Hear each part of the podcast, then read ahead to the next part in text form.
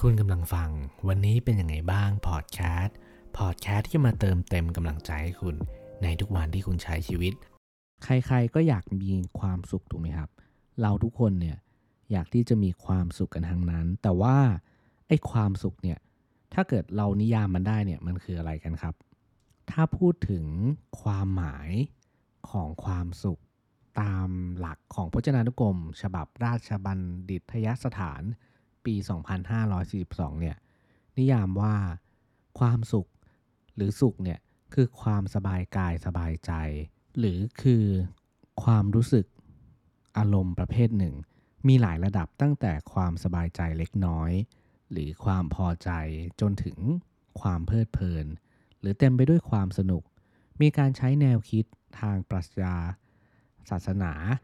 จิตวิทยาที่ว่าวิทยาอธิบายความหมายของความสุขรวมถึงสิ่งที่ทำให้เกิดความสุข แนวความคิดทางปรัชญา และศาสนามักจะกำหนดนิยามของความสุขในความหมายของการดำรงชีวิตที่ดี หรือชีวิตที่มีความเจริญ โดยไม่จำกัดความหมายว่าเป็นเพียงอารมณ์ประเภทหนึ่ง ถ้าเกิดพูดถึงความหมายในภาคทฤษฎีก็คงเป็นสิ่งที่ผมกล่าวมาสักครู่หนึ่ง แต่เรามองว่า ความสุขเนี่ยมันประกอบไปด้วยหลายองค์ประกอบด้วยกัน อันเนี้ยเราก็เลยลองไปหาเพิ่มเติมมา เพราะว่าความอยากรู้นี่แหละว่าเฮ้ยจริง ๆ แล้วเนี่ยคนเราจะมีความสุขได้เนี่ยมันต้องประกอบไปด้วยอะไรบ้าง และอันเนี้ยก็เป็นอีกหนึ่งทฤษฎีนะที่เขาบอกว่า ความสุขเนี่ยประกอบไปด้วย 4 อย่างด้วยกันอย่างแรกเลย ก็คือ ความรู้สึกพึงพอใจในชีวิต ถ้าเกิดเรารู้สึกว่าชีวิตเราที่เป็นอยู่เนี่ย มันน่าพึงพอใจ มันก็เป็นส่วนหนึ่งที่ทำให้เรามีความสุข แต่ว่ามันก็ต้องประกอบไปด้วยอีก 3 ปัจจัยด้วยกัน โดยปัจจัยแรกก็คือความพึงพอใจถูกไหมถ้าเกิดเรามีความพึงพอใจ มีความรู้สึกว่าชีวิตที่เราเป็นอยู่เนี่ยมันโอเคแล้ว มันน่าพึงพอใจ เราไม่ได้ต้องการอะไรมากกว่านี้แล้ว เราอยากมีชีวิตประมาณนี้แหละ เราโอเคแล้วความรู้สึกเราพึงพอใจกับการมีชีวิตแล้วเนี่ย มันก็ทำให้เราจะมีความสุขได้ แล้วก็อีกปัจจัยหนึ่งเขาบอกว่า การที่ชีวิตเราเนี่ยรู้สึกมีความหมายคืออะไร การรู้สึกว่าชีวิตมีความหมายเนี่ยมันคือการที่เรารู้ว่าชีวิตเราเนี่ยเกิดมาเพื่ออะไร เราอยากทำอะไร เราอยากมีชีวิตไปเพื่ออะไร คืออันเนี้ยมันเหมือนเป็นคำถามโลกแตกเลยนะ ถ้าเกิดเราไปถามใครสักคนแล้วบอกว่าเฮ้ยเราเกิดมาทำไมนะ เราจะมีชีวิต เพื่อทำอะไร จริงๆแล้วเนี่ยความหมายของการมีชีวิตอยู่เนี่ยมันเป็นคำถามที่ตอบได้ยากมากเลยนะ แล้วก็เป็นคำถามที่ทุกคนเนี่ยมีคำตอบที่ไม่เหมือนกัน บางคนอาจบอกว่าเราเกิดมาเพื่อรักใครสักคน ใครในที่นี้อาจจะไม่ใช่คนรักก็ได้นะ บางคนเนี่ยพอเริ่มมีครอบครัวถูกไหมเราก็เริ่มมีลูก มี ภรรยา มีสามี ความหมายของการมีชีวิตอยู่เนี่ยมันอาจจะเปลี่ยนไปตามการเวลาที่มันเปลี่ยนไปก็ได้ บางคนบอกว่า ความหมายของการมีชีวิตอยู่เนี่ยเพื่อได้เห็นลูก หรือว่าครอบครัวที่เรารักเนี่ยเติบโต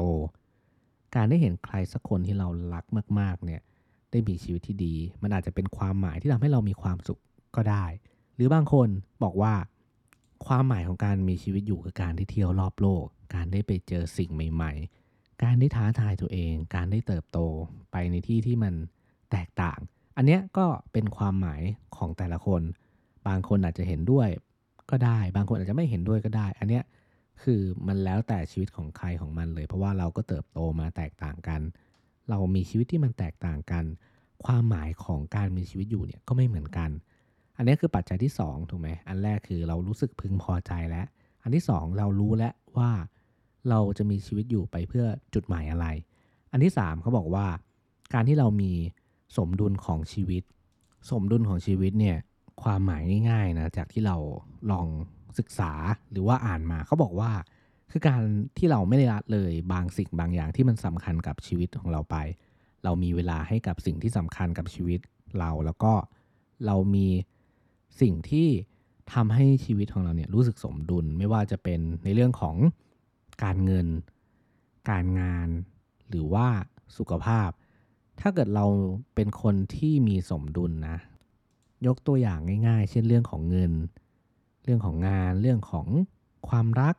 เรื่องของสุขภาพต่างๆ เนี่ย ถ้าเกิดเราดูแลทั้งหมดเนี้ยให้มันสามารถที่จะมีสมดุลได้ เราก็จะไม่รู้สึก เป็นห่วง ไม่รู้สึกเครียด หรือว่าไม่รู้สึกเฟลกับสิ่งเหล่านี้ เอาง่ายๆนะชีวิตของเราเนี่ยยกตัวอย่างเช่นเวลาที่เรารู้สึกเครียดมากๆกับเรื่องงาน ช่วงนั้นเราก็จะไม่มีสมดุลของชีวิตถูกไหมเราอาจจะเครียดกับงานมากเกินไป สุขภาพเราก็แย่ เรื่องของการนอนต่างๆเนี่ยมันก็แย่ ถ้าเกิดเรามัวทำงานมากเกินไป นานเกินไป แล้วสุขภาพเราอาจจะเจอโรคที่มันรักษาไม่หาย เจอโรคร้ายเนี่ย มันก็ทำให้สมดุลของชีวิตเราเสียไปแล้วหนึ่งอย่าง คือการที่เราละเลยสุขภาพ โดยที่เราทำงานหนักเกินไปเพื่อประสบความสำเร็จ อันเนี้ยไม่ใช่เรื่องผิดนะ แต่ว่าการละเลยสิ่งใดสิ่งหนึ่งมันทำให้เราเสียสมดุลของชีวิตไป ถ้าเกิดเราขาดสมดุลตรงนี้ ก็ทำให้ความสุขของเราเนี่ยมันอาจจะไม่มีก็ได้ อันนี้คือปัจจัยที่3นะที่เขาบอกว่า จงรักษาสมดุลของเราให้ดี ทั้งเรื่องของเงิน เรื่องของงาน เรื่องของสุขภาพ เรื่องของความสัมพันธ์ต่างๆ เนี่ยที่เป็นปัจจัยสำคัญที่ทำให้เราดำรงชีวิตได้ หรือว่าเป็นปัจจัยที่เราจะได้หมดห่วง ไม่ต้องมาคิดมาเครียด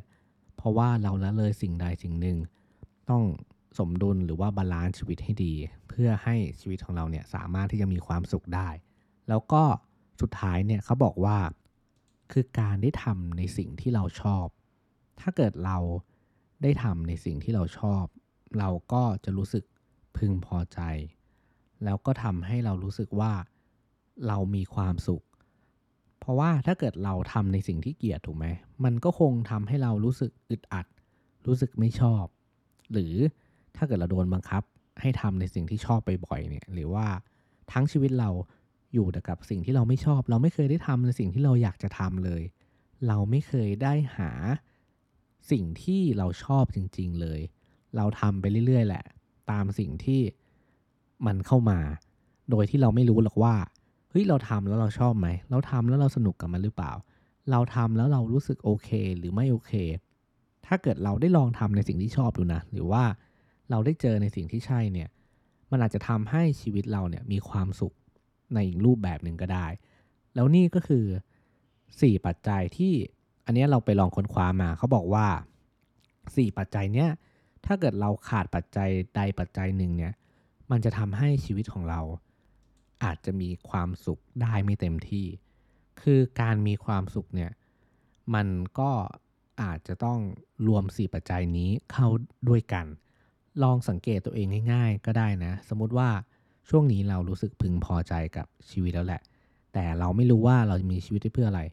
มันก็อาจจะขาดความสุขถูกไหมหรือว่าเฮ้ยเรามีทั้งความพึงพอใจของชีวิตและ เรามีความหมายในการที่จะมีชีวิตอยู่แหละ เพื่อใครสักคนก็ได้ เพื่อใช้นี้ก็ได้ หรือว่าเพื่อทำให้ตัวเองมีความสุขก็ได้ แต่ถ้าเกิดเราสุขภาพไม่ดี เพราะว่าเราไม่ได้รักษาสมดุลของชีวิตให้มันดีเนี่ย เราก็อาจจะไปเครียดกับเรื่องนั้น มันก็กลายเป็นความเครียดความกดดันเข้ามาแทน โดยสรุปง่ายๆนะ สี่ปัจจัยหลักที่ทำให้เรามีความสุขจากที่เราไปค้นคว้ามา เขาบอกว่า 1. คือเราจะต้องมีความรู้สึกพึงพอใจกับชีวิต 2. เราจะต้องรู้ว่าความหมายของการมีชีวิตอยู่ของเราเนี่ยคืออะไร 3. เราจะต้องรักษาสมดุลของชีวิตของเราให้ดี 4. เราจะต้องทำในสิ่งที่เราชอบบ้าง และนี่ก็คือ 4 องค์ประกอบที่ เราคิดว่ามันเป็นส่วนประกอบของความสุขในชีวิตของเรา เราลองไปนั่งดูก็ได้นะว่าณนะปัจจุบันตอนนี้ชีวิตเรา